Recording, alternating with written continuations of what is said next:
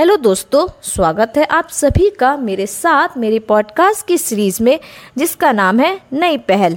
दोस्तों, इस पॉडकास्ट में हम बात करेंगे पार्लियामेंट्री प्रिविलेज की, यानी संसदीय विशेषाधिकार की। तो आइए शुरू करते हैं। पार्लियामेंट्री प्रिविलेज विशेष अधिकार, उन्मिक्तियाँ और छूटे हैं जो संसद के दोनों सदनों, इनकी समितियों और इनके सदस्यों को प्राप्त होते हैं। यह इनके कार्यों की स्वतंत्रता और प्रभाविता के लिए आवश्यक है। इन अधिकारों के बिना सदन ना तो अपनी स्वायत्ता महानता तथा सम्मान को संभाल सकता है और ना ही अपने सदस्यों को किसी भी संसदीय उत्तरदायित्व के निर्वहन से सुरक्षा प्रदान कर सकता है।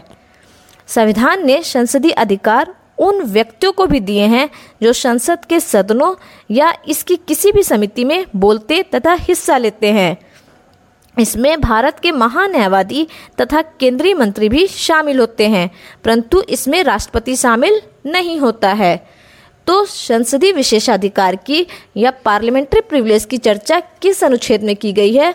तो यह चर्चा की गई है अनुच्छेद 105 में और अनुच्छेद एक सौ चौरानबे में। संविधान के अनुच्छेद 105 में संसद सदस्यों के लिए तथा अनुच्छेद एक सौ चौरानवे में राज्य विधानमंडल के सदस्यों के लिए कुछ विशेष अधिकारों की चर्चा की गई है, जिससे वह अपना कार्य सुचारू रूप से कर सके। और ऐसे ही अधिकारों को पार्लियामेंट्री प्रिविलेज कहते हैं।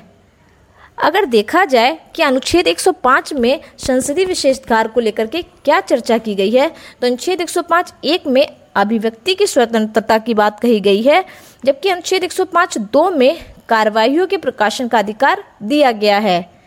पार्लियामेंट्री प्रिविलेज को दो भागों में बांटा गया है। पहला होता है व्यक्तिगत विशेषाधिकार और दूसरा सामूहिक विशेषाधिकार। तो आइए जानते हैं कि आखिर व्यक्तिगत विशेषाधिकार में क्या क्या कहा गया है, या कौन कौन से इन्हें विशेषाधिकार दिए गए हैं कौन कौन से प्रिविलेज दिए गए हैं। तो व्यक्तिगत में इन्हें सिविल गिरफ्तारी से मुक्ति है।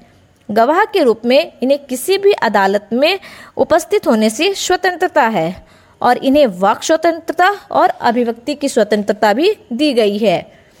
जबकि सामूहिक प्रिविलेज में कार्रवाइयाँ चलाने का अधिकार है, बहस और कार्रवाइयों के प्रकाशन का अधिकार तथा प्रकाशन रोकने का अधिकार है। बाहरी व्यक्तों को सदन से बाहर निकालने का अधिकार है। साधारण वारंट द्वारा गिरफ्तारी का विशेषाधिकार है। अपनी चार दीवारी के अंदर सभी मामलों को विनियमित करने का अधिकार है। साथ ही साथ साथ विशेषाधिकार हनन पर अपने सदस्यों तथा बाहरी सदस्यों को दंड देने का भी अधिकार है। तो आइए एक एक करके देखते हैं कि आखिर इन विशेषाधिकार के अंदर, अंतर्गत क्या आते हैं। तो आइए शुरू करते हैं व्यक्तिगत विशेषाधिकार के अंतर्गत, सिविल गिरफ्तारी से मुक्ति के अंतर्गत।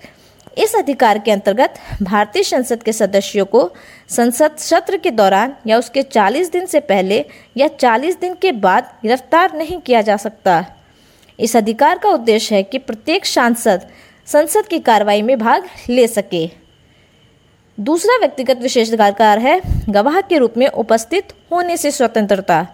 और इस अधिकार के अंतर्गत संसद के सदस्यों को संसद सत्र के दौरान गवाही देने के लिए बिना संसद की अनुमति के बुलाया नहीं जा सकता है, जबकि वाक स्वतंत्रता या अभिव्यक्ति की स्वतंत्रता के अंतर्गत संसद सदस्यों को अनुच्छेद 105 एक के अंतर्गत संसद के भीतर अभिव्यक्ति तथा वाक स्वतंत्रता दी गई है। संसद के बाहर वे आम नागरिक की तरह ही है और उन पर भी अनुच्छेद 19 दो के अंतर्गत ही वाक और अभिव्यक्ति की स्वतंत्रता आरोपित होती है। आइए अब देखते हैं सामूहिक विशेषाधिकार के अंतर्गत क्या क्या इन्हें अधिकार दिए गए हैं। तो पहला है कार्रवाइयाँ चलाने का अधिकार और इस अधिकार के अंतर्गत कहा गया है कि संसद की अपनी कार्रवाइयाँ कार्यवाहियों को अपने तरीके से चलाने तथा विनियमित करने का अधिकार है। अनुच्छेद 122 में स्पष्ट कहा गया है कि संसद की कार्यवाहियों को चलाने पर किसी तरह का प्रश्न नहीं उठाया जा सकता है। दूसरा इनका विशेषाधिकार है, सामूहिक विशेषाधिकार है, बहस तथा कार्यवाहियों के प्रकाशन का अधिकार तथा प्रकाशन को रोकने का अधिकार। और इसकी चर्चा अनुच्छेद 105 दो में की गई है। संसद अपनी कार्यवाहियों का प्रकाशन कर सकती है। किसी अन्य व्यक्ति को प्रकाशन का अधिकार दे सकती है, तथा किसी भी व्यक्ति को संसदीय कार्रवाइयों के प्रकाशन से रोक सकती है। अगर हम बाहरी व्यक्ति से सदन से बाहर निकालने के अधिकार पर चर्चा करें तो दोनों सदनों के सांसदों को यह अधिकार है कि यदि वे कोई गुप्त सत्र की बैठक करना चाहते हैं तो वह किसी भी बाहरी व्यक्ति को सदन से बाहर कर सकते हैं। सामूहिक विशेषाधिकार के अंतर्गत एक विशेषाधिकार आता है, साधारण वारंट द्वारा गिरफ्तारी का विशेषाधिकार। किसी भी व्यक्ति के द्वारा सांसद के अवमानना या विशेषाधिकार के हनन के मामले में सांसद को उस व्यक्ति को जेल भेजने का भी अधिकार होता है। अन्य सामूहिक विशेषाधिकार है, अपनी चार दीवारी के भीतर सभी मामलों को विनियमित करने का अधिकार। इसके अंतर्गत प्रत्येक सदन को यह अधिकार है कि वह अपने परिसर में उत्पन्न होने वाले किसी फैसले पर निर्णय ले सके। इसमें किसी भी न्यायालय का हस्तक्षेप नहीं होता है, या कोई भी न्यायालय इसमें हस्तक्षेप नहीं कर सकता। अन्य सामूहिक विशेषाधिकार है। विशेषाधिकार हनन के मामले में अपने व्यक्तियों या बाहरी व्यक्ति को दंड देने का अधिकार।